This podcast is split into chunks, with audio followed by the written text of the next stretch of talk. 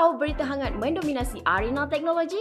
Tak perlu susah-susah mencari kerana di amans.my semuanya tersedia untuk anda. Merangkukan kesemua berita teknologi dalam dan luar negara, ulasan serta pandang pertama yang eksklusif di bawah satu portal, anda pasti bakal menjadi antara yang pertama tahu trend arena teknologi masa kini.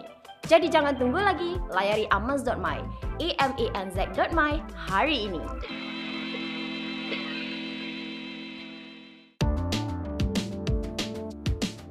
Assalamualaikum, salam sejahtera. Podcast Amans kembali lagi bersama dengan JB dan juga Luke. Apa khabar Luke pada minggu ini? Khabar baik. Minggu ni kita busy sikit tapi macam biasa kita akan sentiasa mencari masa untuk buat episod baru. Okay, episod ni kita kita disclaimer sikit lah. Kita rekod awal sebab aku tak ada kat Malaysia bekerja uh, dan juga kalau topik ni kau rasa macam outdated apa semua bukanlah sebab kita dah rekod bukanlah awal sangat pun. Dekat-dekat dengan minggu kita nak siarkan juga sebenarnya. tapi ada banyak benda lah. Pasal pasal tag kan, tag macam macam gerak cepat gila. Lepas tu ha. kita nak buat macam rekod awal-awal kan.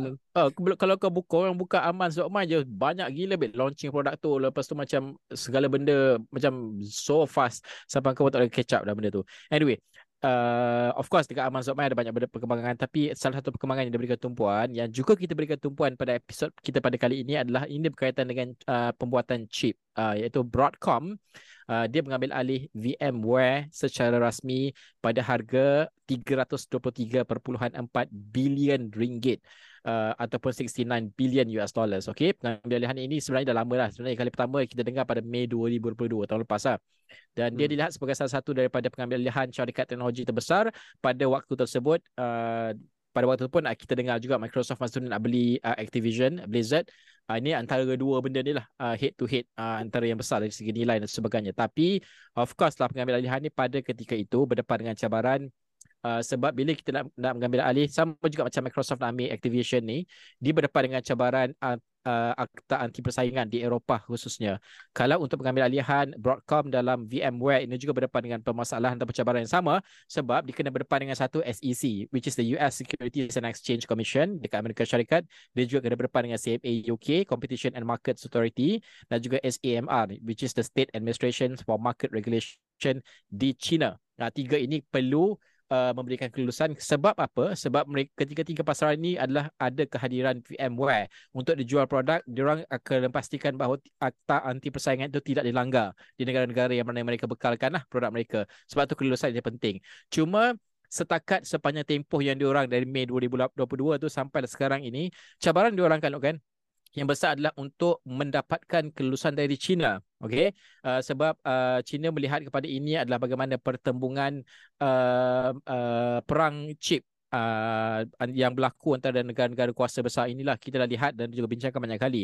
Tapi uh, kalau kita lihat do you remember pertemuan uh, Xi Jinping dan juga uh, Biden baru-baru ini kan sebenarnya dengan APEC? So yeah. lepas dia jumpa je China dah approve actually. Aku baru jumpa uh, berita ni sehari yang lepas. China akhirnya approve Broadcom dan juga VMware punya merger uh, with conditions lah of course untuk uh, perkara tersebut dilaksanakan. But how do you see the whole situation? Sebab kita cakap pasal merger and acquisition ni uh, to a certain extent it's good for industry, to a certain extent dia akan mewujudkan monopoli dan juga unfair Uh, playing field di kalangan orang ramai ataupun industri dan juga pada masa sama kita juga melihat bahawa perang chip ini akan menentukan siapa yang menang dari segi penguasaan di peringkat dunia antara negara-negara kuasa besar ni lah. But how do you do view do you view the whole situation? Yeah, exactly. That's the that's the point lah. It's never just about the tech. Uh, hmm. Dan selalunya tak ada dia, dia bukanlah berkenaan dengan nak elakkan monopoli dan sebagainya. Walaupun benda tu memang ada uh, legit concern dan memang difikirkan. Tetapi it's always harder when it involves uh, these two powers, uh, US dan juga China. So sebelum ni pun kita dah nampak banyak tarik tali antara US dan China yang memberikan tempias kepada uh, uh, urusan-urusan perniagaan dalam industri teknologi uh, over the world. We talk about the chip war, we talk about um, uh, many countries yang terlibat seperti Taiwan dan sebagainya. Selalu menjadi pawn seperti dalam game chess antara dua-dua kuasa besar ni untuk dominate. Because now it's no longer about kekuatan ketenteraan semata-mata macam dulu is also about kekuatan kau dan apa aset yang kau pegang termasuk dalam industri-industri yang strategik and industries of the future like chip uh, dan sebagainya and uh, silicon and all, all those materials yang penting. Uh, so what this is it, it has become very political macam biasa. You know Broadcom dan VMware punya deal ni uh, until baru ni hanya menunggu kelulusan last daripada China yang dikatakan bahawa China saja je delay because they want to use it as a pawn untuk uh, retaliate kepada Joe Biden. Yang sebelum ini juga ada buat sesuatu, uh, some things yang menyukarkan China untuk acquire some chip technologies and also some yeah, dia dia dia halang basically. Dia halang Ha, dia dia yeah. stop so ini adalah China punya retaliation. So what you are seeing now is not about tech but it's about the politics. And apa uh, kad terbaru yang dia orang akan pakai untuk masih cuba sabur masing-masing. Ini daripada dulu lagi daripada Trump lagi pun uh, we all know about the Huawei debacle yang kata Huawei kononnya ada spy equipment apa yang sampai ke hari ini aku tak nampak lagi bukti konklusif yang mengatakan itu betul. Uh, dekat Malaysia pun banyak kita pakai, uh, kita pakai Huawei punya equipment on an industrial punya level and also on a consumer punya level. Dan banyak country-country yang not really aligned with uh, negara-negara orang putih ni uh, pun pakai. A lot of it is in Asia Asia Tenggara. Sampai sekarang tak ada pun aku rasa cerita kita punya uh, information ni kena spy dan leak oleh China So kau tahu aku, aku remember apa tahu satu benda ni pasal leak uh, ke channel sebab Tun pernah cakap tau masa kita nak bawa Huawei masuk Malaysia kan. Oh aku kata ingat. Macam, dia kata no secrets nak tengok-tengok lah. No secret datang lah nak tengok apa. kan how's that for reverse psychology. But yeah. it's it's a tale as uh, old as time lah. So dia akan gunakan semua benda ni uh, untuk gain an advantage over the rival uh, which is China lah dan juga US lah dua-dua ni. Hmm. dan dia akan gunalah kan oh, ni antitrust lah monopoly dan sebagainya. So aku just takut that once so benda ni makin lama makin high stakes tau. So hmm. apa yang uh, dipertaruhkan tu semakin lama semakin uh, besar dan semakin bahaya dan it might just uh, spill over. Betul. Um, dan ya, satu is uh, we don't want this to ni lah untuk menghalang sebarang perkembangan uh, teknologi ataupun benda-benda yang perlu dilakukan lambat dilakukan ataupun tak boleh dilakukan termasuklah mergers and acquisition because dia orang dijadikan pawn dalam the global political game. Ya. Yeah. sebab uh, apabila China bersetuju selepas dia berjumpa dengan Biden kan dia betul uh, dan juga setuju uh, untuk uh, meluluskan uh, pengambil alihan ini uh, syarat yang ditetapkan oleh China itu tidak dinyatakan apa syaratnya. I'm sure dia akan syarat itu memihak kepada China lah dan juga dia macam game tarik tali lah. Sebab uh, apa ni Biden sekat uh, penjualan dan sebagainya. Mungkin itu salah satu syarat yang diletakkan. We don't know. Dia tak ada tak ada uh, perkara tersebut. Tapi pada masa sama untuk bercakap pasal level playing field ni kan uh, ramai juga yang melihat kalau kita tengok macam global de- global data contohnya kan dia melihat dan elemen seperti gabungan ini dia akan mewujudkan satu bentuk konglomerat yang memberikan kesan yang agak besar kepada segmen ataupun industri tersebut ya. Sebab yeah. kalau kita lihat kan uh, pada pandangan mereka sebenarnya pengambil alihan ini uh, kita lihat mungkin Broadcom akan menerima lebihan kan. Sebenarnya kalau kita lihat VMware itu sendiri sebenarnya yang akan bring more to the table rather than Broadcom. Broadcom ni dia guna VMware ni punya strong uh, cloud dan juga uh, virtualization dia orang. Uh, dia ada capabilities yang besar tu. So dari segi global server uh, virtualization market ni dia besar tu. Dia macam 15 billion US dollars by 2030 dia punya uh, expected. So dia orang nak uh, uh, apa ni Broadcom nak that market that particular market. So by combining ni dia orang complement each other lah. Uh, in terms of that dan juga moving forward cuma uh, play level playing field ni dia agak susah lah untuk bercakap pasal benda ni pasal uh, sekarang pun persaingan memang sengit pun. Antara semua pengeluar-pengeluar ni Apple pun nak buat sendiri dah sebagainya kan. Dah tak nak guna uh, apa Qualcomm dan sebagainya. Uh, so I I, I think um, uh, kalau kalau you you you snooze you lose lah. Macam tu dalam dalam war ni aku rasa. I I don't know. That's that's this way I see it lah Yeah. Dia adalah peperangan era baru lah. It's a new form of warfare. Dulu hmm. kita ada perang fizikal. Tembak-tembak senapang, mati-mati. Uh, sampai Sekarang pun masih ada tapi that's not the main lah kan. Ya, yeah, sampai, uh, I mean, I mean, I'm talking about global punya scale punya war lah. Yeah, so, yeah, yeah. sampailah ke perang dunia kedua and then that was the end of that. Tak ada siapa nak perang uh, physical anymore because uh, dia sangat merugikan. Hmm. And then hmm. we move on to the uh, era of Cold War, perang dingin antara hmm. US dengan Rusia. Uh, dan ni ada sedikit similarity dengan apa yang kita tengok sekarang ni lah. Iaitu dia perang dari segi teknologi and at that time pada tahun 60 Tuhan uh, perang untuk uh, apa uh, mengejar kemajuan uh, teknologi space. Siapa yang boleh hantar orang pergi space dulu siapa yang boleh hantar pergi orang pergi bulan dulu. And now we have this kind of warfare. The cheap warfare and siapa yang menguasai teknologi termasuklah menguasai syarikat-syarikat yang pegang a lot of stake dalam teknologi ini yang buat komponen yang ada akses kepada raw material dan sebagainya dan menghasilkan komponen yang semua orang perlukan uh, dalam semua alat mereka seperti chips dan sebagainya whoever controls this will win the war so it's a never ending tug of war antara kedua-dua kuasa ni dan uh, kita akan siasa lihat syarikat-syarikat ni menjadi pawn uh, antara yang paling high profile Huawei last time lah yang hmm. VMware ni uh, tak ramai orang perasan melainkan kau pemerhati dan connoisseur industry tech kan yeah. but um, uh, at the end of the day uh, I just hope it doesn't get to a point di mana dia akan merugikan pengguna. Tu saja. Hmm. Sebab apa yang US buat dengan Huawei for example sangat merugikan pengguna.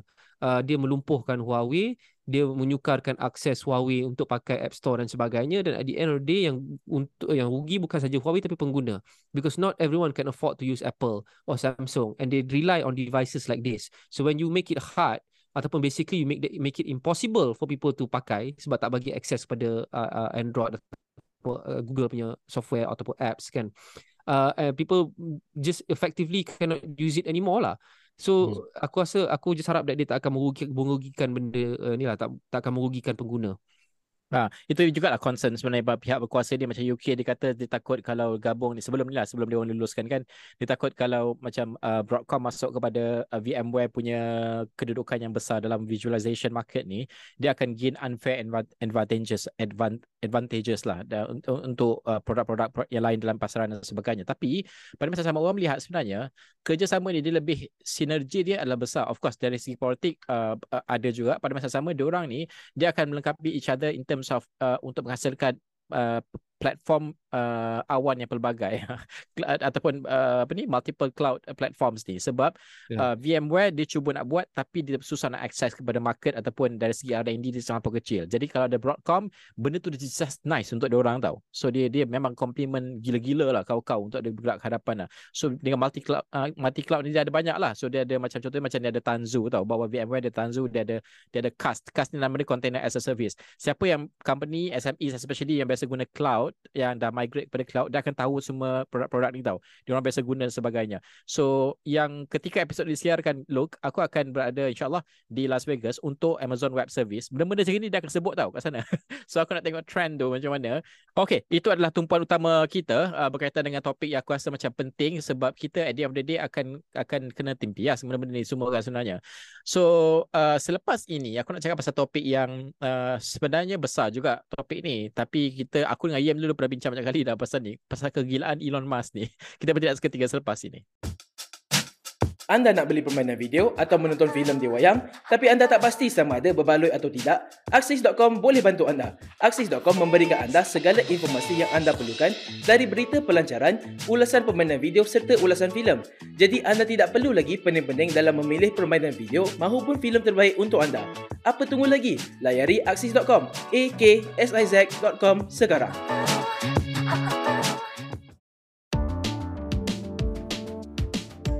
Okay, kembali semula dalam podcast Aman. Uh, aku nak fokuskan kepada platform X yang dulu dikenali sebagai Twitter.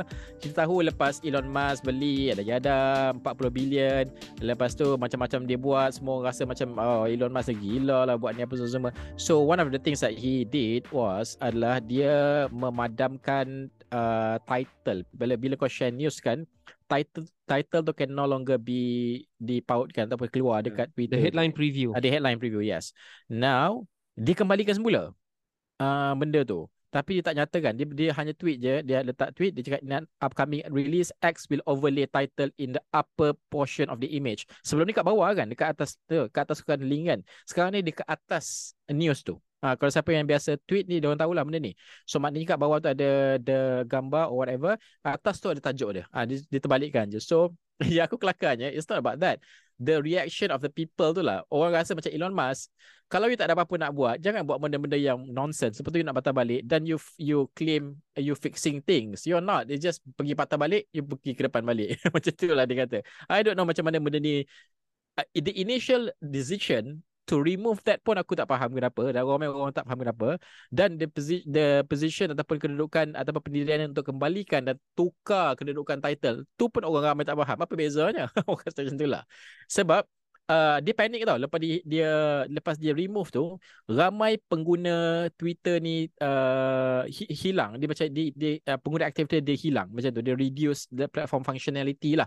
So orang pun rasa macam apa susah benda ni? So dia by by numbers yang dia ukur measurement dan sebagainya jatuh drop di Twitter. So that's why dia macam panik sikit. So therefore dia pun kembalikan semula. Macam tu lah Yeah, it's just another episode of um uh no what uh, uh what apa, Elon has what uh, rich geniuses do lah experiment and play with the expensive toys that they have.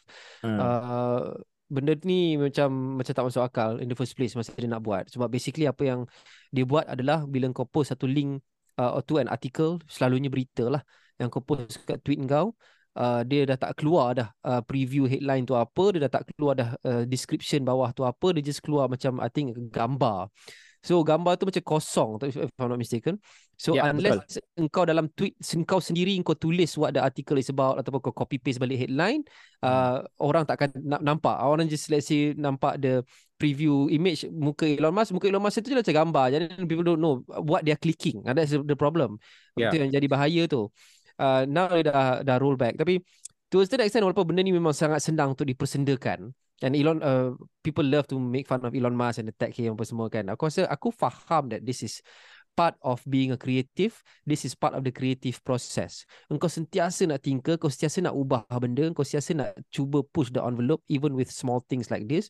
And sometimes kau akan run the risk of uh, being made to look like like a fool macam orang bodoh macam indecisive. Uh, tapi aku faham this is the risk that visionaries ataupun a creative stick yang dia akan sentiasa uh, play along the lines. Dan kadang-kadang bila dia play along the lines tu dia akan uh, inilah dia akan ambil risiko jatuh ke dalam lubang. But without taking that risk uh, and being very liberal with the risk that you want to take then you can't explore the full potential of the changes and improvements that you want to make. So aku rasa Yeah. this is just another series of of that lah yang banyak gila benda yang dia buat. Of course people are going to make fun of it and after a week or two people, people are going to forget about it. But Yeah. the more important thing is uh, dia on track untuk capai goal dia untuk just improve Twitter or X as a whole. Sebab dia punya big goal is still untuk menjadikan X ni adalah sebagai medan agung freedom of speech. Tak ada tapis macam all the other platforms tak ada bias tak ada algorithm yang tak fair dan sebagainya. So um I I But- hope but, he yeah. able to do that. It comes with higher price tau look. Because why? Uh, sebab E- Elon ni bukan orang bodoh. Dia smart. I mean look at Tesla kan I mean kalau uh, dia juga yang kata tau masa September lepas dia kata sebenarnya September lepas Twitter ataupun X ni dah lost about 90% of its value. And sekarang ni nilai dia lebih kurang 4 billion je as compared to yang dia beli uh, 40 billion aku pun tak faham macam mana dia dia yakini kepada pelabur-pelabur yang lain tu bahawa this is this is the right thing to do. Dan kita pun tak dengar daripada pelabur lain uh, bising-bising dan sebagainya. I'm not sure. Tapi again aku rasa untuk orang se- sebijak uh, Elon Musk aku tak rasa langkah dia ni walaupun pada pandangan orang lain tak cerdik adalah tidak berasas. Maksudnya I- I'm sure dia dia faham apa. Aku faham pendirian aku faham kau punya yang kau sebut tu untuk freedom, ultimate freedom dan sebagainya kan. That's what they're trying to do pun. So but the in terms of return to the investors uh, itu masih sama-sama lagi pada aku. Kalau nilai kau just just 4 billion now, orang ramai pun complain. So aku tak tahu berapa how long dan what it takes untuk um, Twitter uh, ataupun X ini uh, apa ni kembali kepada pelaburan tersebut. Anyway, kalau kita bercakap pasal tu, uh, lawan dia, threat contohnya kan, threats ni uh, dekat area Southeast Asia, I'm not sure kau still using, actively using ke tidak, aku tak sangat. Tapi dekat Eropah, negara-negara sana, aktif tau penggunaan dia. Kita nampak macam merudum kan. So, dia masih lagi menjadi pencabar besar kepada X. Uh, in terms of the usage of threats uh, Ya, berbanding kat sana dengan uh, yeah. is is is because I mean like it or not kau kena admit lah dia a lot of uh, penerimaan dan uh, penggunaan produk ni it's not hanya berdasarkan the actual product itself. Sama ada produk Hmm. tu actually better in terms of UI in terms of control in terms of the content and moderation of platform tu it's not just that. Tapi people will make their choice based on whether they like the person associated with the product So Yeah. dekat US dengan Europe ni kan lagi ramai orang woke dekat Malaysia. So Elon Hmm. Musk ni sudah pun dilabelkan sebagai orang yang uh, tak woke, yang to a certain extent right, uh, right wing, uh, very republican. So orang akan macam okay aku nak boycott Tesla, aku nak boycott X sebab aku don't want to give money or I want don't want to give uh, air to this to this person that I don't like and all his crazy ideas. So uh, I think dekat US dengan Europe banyaknya didorong oleh itu juga. It's not just the usability of the ni tapi like it or not is the sentiment of the owner. So dekat So sini kita kurang peduli sikit pasal benda tu dan Betul. aku memang guna solely based on the the app itself. Yang okay experience dia bagi aku macam mana? Adakah mudah dan senang untuk aku pakai dan sebagainya? Adakah dia ada concern privacy ke apa benda ke? So for now to me walaupun aku tak banyak sangat guna X, aku dah lama tak guna Twitter dah bila dia Twitter pun aku dah tak banyak pakai dah. Hmm. Uh, sama lah. tapi I I still don't see how Threads is so much better. Especially that Threads sekarang aku tak tahu Threads pun dah lama aku tak buka I admit. Tapi last time I check masih lagi kau tak boleh curate apa yang keluar kat timeline kau. Things like that. Macam I'm like Yeah. that's the the deal breaker for me lah. Macam kenapa aku tak Yeah. boleh pilih siapa yang aku nak keluar on my timeline. So it, it's ridiculous. Uh, so that's that lah. Tapi Elon Musk being Elon Musk, uh, I I still think he can achieve great things dekat Twitter. And this Yeah. is part of the process lah. This is part of the process. You know, I mean, kadang-kadang dia akan jadi gila sikit, but you have to Yeah. be crazy sometimes. La, last point aku aku rasa macam uh, the the kelebihan yang masih Elon perjuangkan sekarang adalah kebebasan suara seperti kau sebut tu. Sebab threat ni adalah dimiliki oleh uh, Meta pada akhirnya. So Meta ni kita tahu macam mana dari segi sekatan yang dilaksanakan especially kalau when it comes to war between Palestine dan juga uh, Israel kan. So kita lihat kalau mana kalau kat Eropah tu ramai yang guna threats, kemungkinan besar bahawa maklumat-maklumat yang sepatutnya diorang dapat, diorang tak dapat kan tapi kalau kita lihat kat, Twitter ataupun X ni dia meriah dengan uh, conversation yang bercampur-campur uh, sama ada pro Palestin ataupun pro Israel. So ini juga mungkin menjadi salah satu penyebab kenapa pihak berkuasa di sana cukup senang dengan threat sebab senang untuk dia deal in terms of menyekat benda-benda yang tidak memihak kepada polisi besar dia orang di peringkat dunia. Aku rasa I don't know that probably one of the things lah. Yup, Anyway, ya. Itu adalah uh, dua tumpuan besar yang aku rasa cukup penting sebenarnya. Ni ada kat Amans dan juga dia ada gambaran yang besar lah benda ni kan. So, ya, kita akan kembali selepas ini dengan segmen ramalan. Uh, ini pun menarik sebab episod lepas tak silap aku kita ada bincang lah Norman pasal benda ni, pasal AGI which is the Artificial General Intelligence. Uh, hari tu kita bincang pasal eh biasanya dengar benda ni macam lagi pandai daripada human. Now adalah pasal ketakutan ataupun ancaman yang akan wujud disebabkan oleh AGI ataupun Artificial General Intelligence ni. Selepas ini. Membaca itu jambatan ilmu, jadi bacalah dengan tazkirah.com. Menyajikan bahan bacaan Islamik yang ringan, santai serta padat dengan panduan gaya hidup berteraskan Islam, Tazkirah.com pasti mampu mengisi jiwa anda sebagai seorang Muslim. Mari tingkatkan diri menjadi Muslim sejati hanya dengan Tazkirah.com. tzkrh.com sekarang.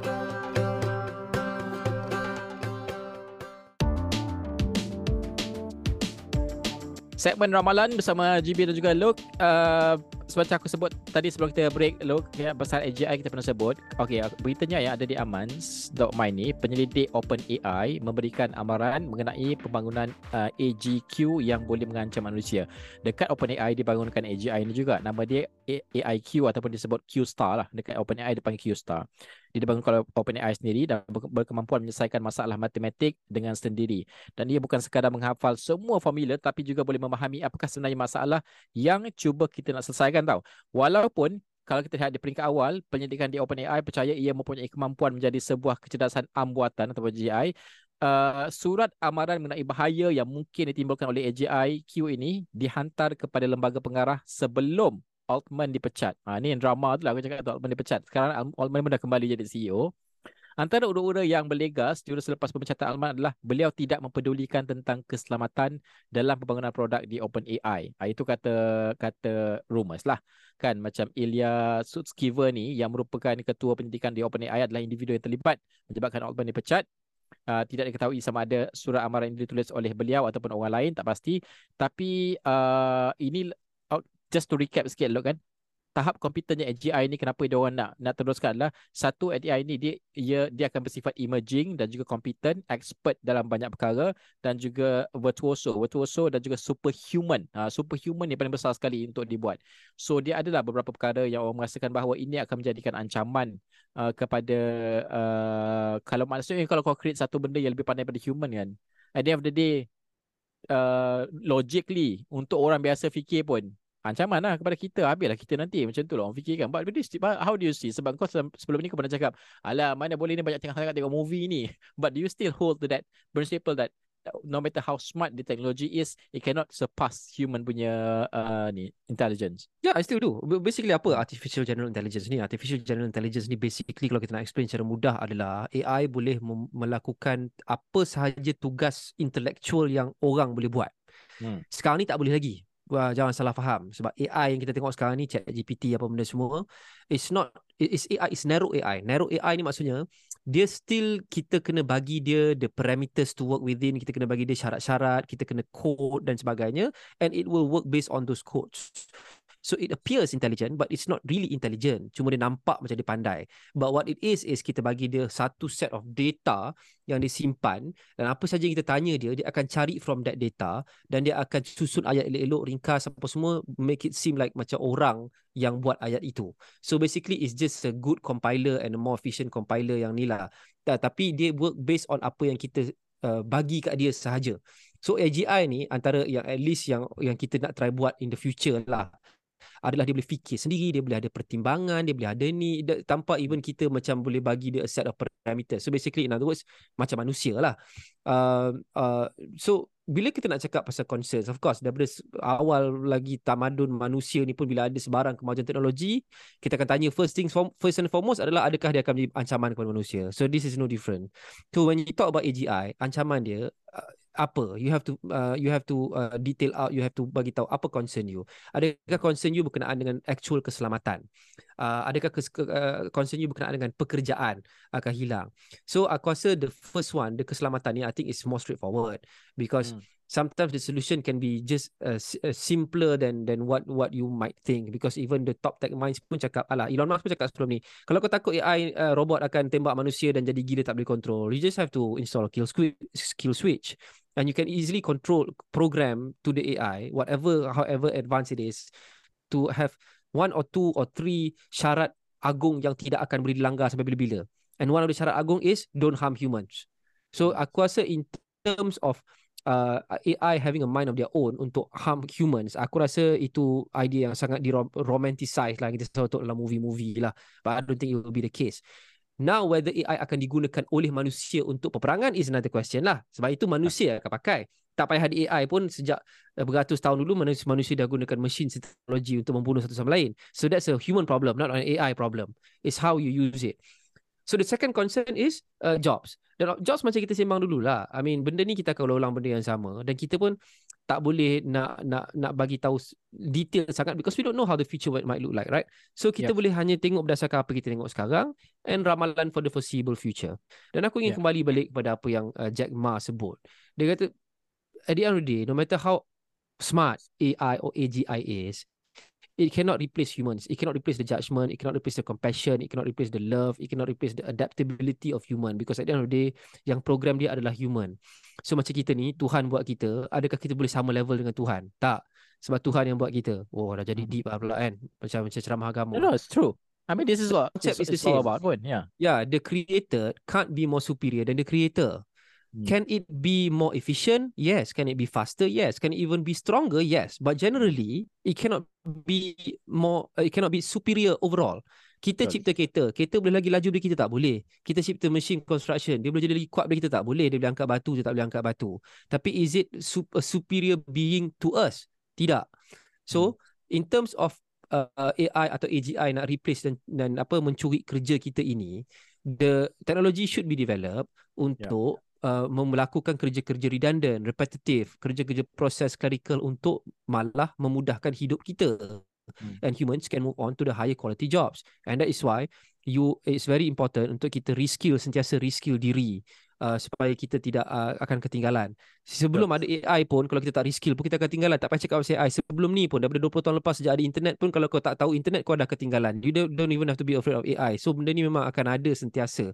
Dan yeah. lastly, the governments, of course, the governments need to take charge and uh, enact laws uh, ataupun at least guidelines untuk uh, uh, figure out how they will handle AI, what things they will allow, what things they won't allow, what Alright. they will consider the red line. Dan of course hmm. kat Malaysia ni memang dia akan slow lah bab-bab ni kan. Tapi aku rasa negara-negara kat luar pun dia still figuring it out. US pun slow masalahnya. Dia still figuring out because tu macam mana. They're, they're slow because because we don't even actually know how the technology oh, would look exactly. like. So for you to write laws, uh, 30 years earlier untuk try to govern things dan future proof untuk govern things uh, 30 years from now it's probably redundant. So dia pun tengah menggapai-gapai lagi in the dark. Yeah. and macam in the case of US it doesn't help that all the senators are 80 years old lah kan. So you know what I mean? Uh, so itu je. I mean don't be buat, buat, betul orang buat bad lip sync tu.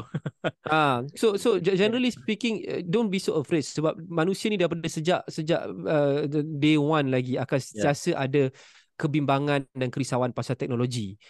Uh, so this is nothing new sebenarnya. Nothing People new. Ada, AGI ada juga, macam something new.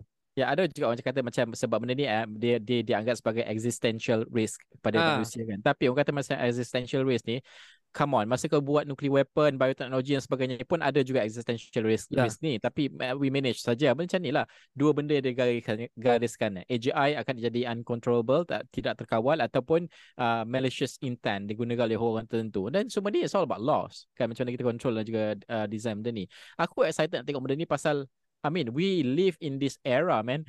Aku nak tengok Yeah. how yeah, how far and uh, apa lagi yang kita boleh achieve. Aku excited dan uh, aku rasa whatever happen in dunia ni memang memang itulah takdirnya. Aku nak tengok lah. Whatever whatever happens, dia akan eh, digunakan untuk menambah baik kualiti manusia, Yeah. bukan untuk memudaratkan lagi manusia, bukan Hmm. untuk uh, memberikan apa harm kepada manusia. Now, kalau AI can take over some of your job, to me itu bukan memudaratkan manusia tau. Itu hanyalah kemajuan teknologi. Maksudnya kita Yeah. sebagai pertama manusia ni kita dah level up one level. Betul. You know, uh, 100 tahun lepas banyak benda kita buat manual sebelum industrial revolution. So now bila industrial revolution semua kita automatic. Tapi adakah semua orang macam mati kebeluran ke apa disebabkan itu? Bukan. Because of other things ya. Yeah. But bu- bukan bukan disebabkan itu. So apa saja teknologi yang manusia bangunkan, dia akan digunakan untuk menambah baik kualiti hidup manusia. Dan the creator will not be inferior to the created. Okey, itu adalah ramalan kita. Uh, kita orang berdua bersetuju pada akhirnya bahawa betul katakan lah. Dan juga of course lah kita tunggu. Sekarang belum ada tahu AGI ni. Dia orang masih buat lagi. Uh, OpenAI, Meta dan sebagainya masih buat lagi. So tunggulah kalau ada nanti baru kita tengok macam mana lah. Anyway, kita bertanya seketika selepas ini segmen yang uh, pendek tapi menarik iaitu segmen baik dan juga buruk selepas ini. Orang sekeliling asyik kata anda tak cukup bergaya. Apa yang perlu anda buat untuk kekal trendy? Layarilah Tajriah. Di Tajriah, kami bawakan anda pelbagai artikel dan informasi gaya hidup seperti kesihatan. Lebih menarik lagi, anda juga boleh menulis petua dan tips di bawah foto yang sama. Layari dan sertai komuniti Tajriah hari ini hanya di tajriah.com. T-A-J-R-I-A.com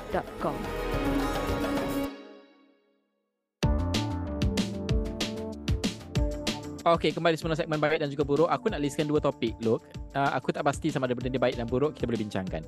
Pertama sekali adalah berkaitan dengan video Instagram Reels kini boleh dimuat turun. Sesiapa sahaja.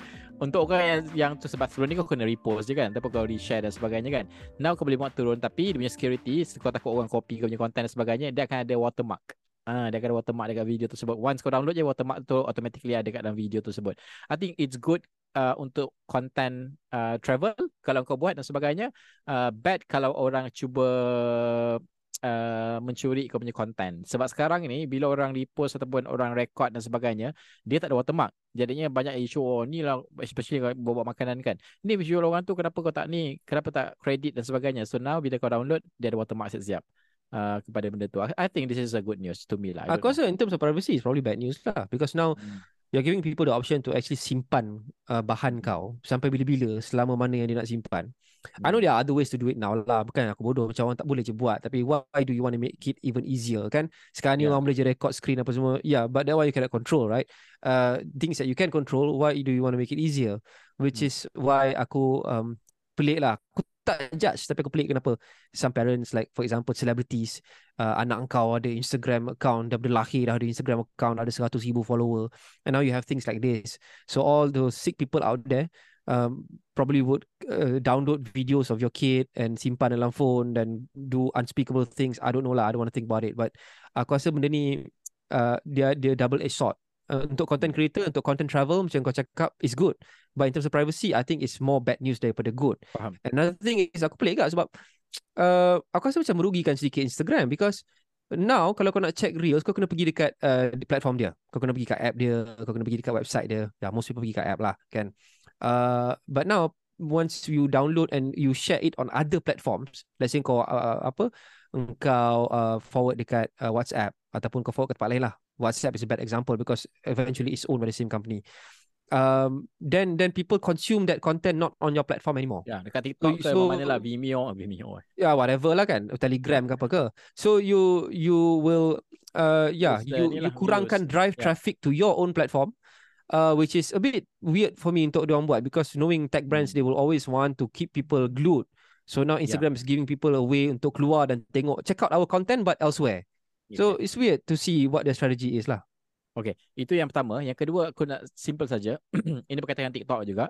Mana TikTok dilaporkan mungkin labor pada Tokopedia Indonesia. Kalau eh, siapa yang ikut uh, perkembangan ni, TikTok sebelum ni kan di ban kan TikTok Shop di Indonesia sebab dengan one of the reasons adalah dia, dia nak uh, apa ni uh, dia punya e-dagang sendiri which is Tokopedia tu berkembang dan juga pada masa sama uh, uh, apa ni peniaga terkesan uh, akan ter, tidak terjejas. So apa yang dia buat adalah uh, TikTok dah menyatakan keinginan mereka, kemahuan mereka, iltizam mereka untuk melabur bersama dengan Tokopedia. Tapi mungkin dia akan wujudkan satu company baru, which is susah sama lah, Toko, TikTok dan juga Tokopedia untuk idagang platform di Indonesia. Now, this uh, dia ada good and bad. Good adalah untuk Indonesia market is very good. It's a huge market. Uh, TikTok memang bergantung sepenuhnya uh, besar TikTok shop tu kepada Indonesia market. So therefore ada benda ni ada si tak lose everything. So dia ada usaha sama dan juga it's a win-win situation untuk TikTok dan juga Indonesian market dan Tokopedia sendiri as a whole. Now, bad because recently bila uh, apa ni Perdana Menteri kita berada di uh, Amerika Syarikat untuk APEC dan sebagainya diumumkan bahawa TikTok akan melabur di Malaysia. Dalam bentuk apa kita tidak tahu TikTok pun belum umum pelaburan penuh di Indonesia. Ada juga mempertikaikan jadinya TikTok ni melabur di mana? Indonesia ke Malaysia? I think it's not I don't think TikTok nak pilih satu negara saja pun untuk dilabur sebab Malaysia pun is a huge market untuk TikTok juga kan?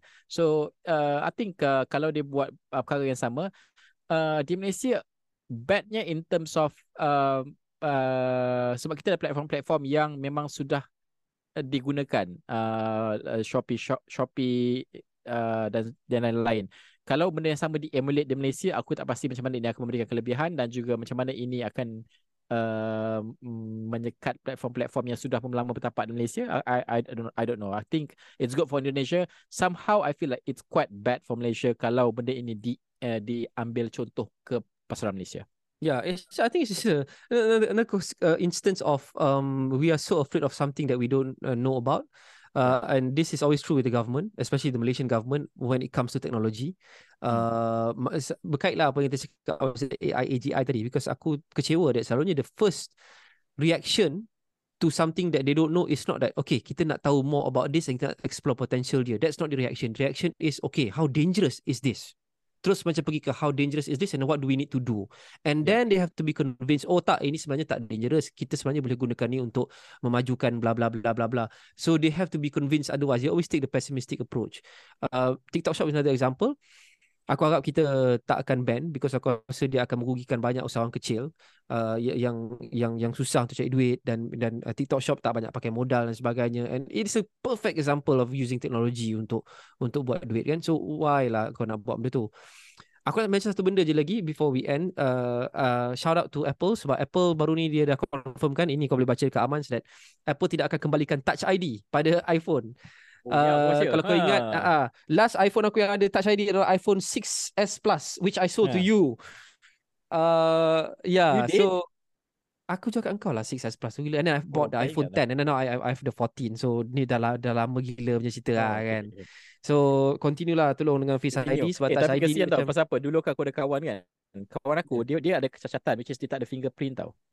Hmm. Ha, tangan dia. Serius, ha, dia bond dia bond with it. So dia banyak berdepan dengan kesukaran. Contoh kalau dia masa dia nak pergi US macam-macam isu dia kesian dia. So uh, untuk masa iPhone tu keluar tu memang memang struggle lah untuk dia. So dia kena guna password dan sebagainya. So yeah, password tak ada masalah boleh je. Tapi Face ID sebab ya. Apple yeah. punya Face ID to me still the best berbanding dengan yeah. yang lain.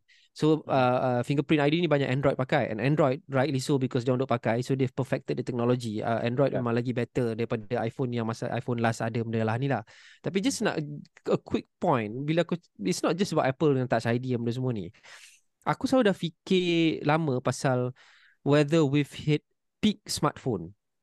Peak smartphone tu maksudnya um, inovasi yang kita lah. lihat sejak 10-15 tahun lepas dia dah tak sama macam sekarang tau. Sekarang ni dia upgrade sikit sikit sikit sikit je. Macam kau tahu macam iPhone 14 dengan iPhone 15 sikit. iPhone 13 dengan iPhone 14 sikit. Right? Dulu kan last time masa awal 2000 masa smartphone ataupun phone semula nak peak kan. Masa tu kita ada Sony Walkman, betul kita ada yeah. communicator, betul kita ada phone swivel. Aku rindu siapa those days yang macam dia ada macam gila lah. quantum leap in phones tau sekarang dah saturated. Apa lagi? What else you can do? Itu dah orang exactly lah. Exactly lah. So now macam oh kita keluarkan kita tunggu setahun dua tahun nak keluarkan kita ada kamera yang slightly better. Ah macam itu je. And then a chip that slightly faster. And then and then a, a chip pun compare not even with the previous model but two models back because yeah. the nak compare dengan previous model the difference is too small. So macam aku pernah tengok pernah tengok uh, MKBHD dekat YouTube dia pun cakap have we hit peak smartphone? Because now kita dah memang seems to settle on this uh, candy bar all touch screen punya format punya design and it's just a matter of um, improving your software and your AI because all your camera now ah semua basically AI babe. Macam camera the physical camera itself tak banyak tapi the processing of it. So siapa yang ada yeah. the software processing yang paling terror? Pixel ke iPhone ke galaxy hmm. ke? So it's just incremental updates lah. Dan aku aku harap uh, dalam di masa depan yang tak lama ni not the not so distant future that all the smartphone manufacturers akan lebih berani uh, kalau tak Apple pun because Apple will never be brave ni uh, at least So, the others lah lambat. kan Ha. yang kembalikan balik yang gila-gila punya yang swivel yang who knows you know because because now uh, folding phones are making a comeback dulu Yeah. macam flip phone kan sekarang folding phones and then now people macam suka pakai flip phone so I I would love to see that quantum leap of innovation in smartphones Yeah. yang kita nampak dulu lah Itu adalah uh, untuk episod pada kali ini banyak perkara boleh ikuti di Aman Sokmai. Sign up untuk GB dan juga Luke. Bye bye. Ingin tahu berita hangat mendominasi arena teknologi? Tak perlu susah-susah mencari kerana di amans.my semuanya tersedia untuk anda. Merangkukan kesemua berita teknologi dalam dan luar negara, ulasan serta pandang pertama yang eksklusif di bawah satu portal, anda pasti bakal menjadi antara yang pertama tahu trend arena teknologi masa kini. Jadi jangan tunggu lagi, layari amans.my, a m a n z.my hari ini.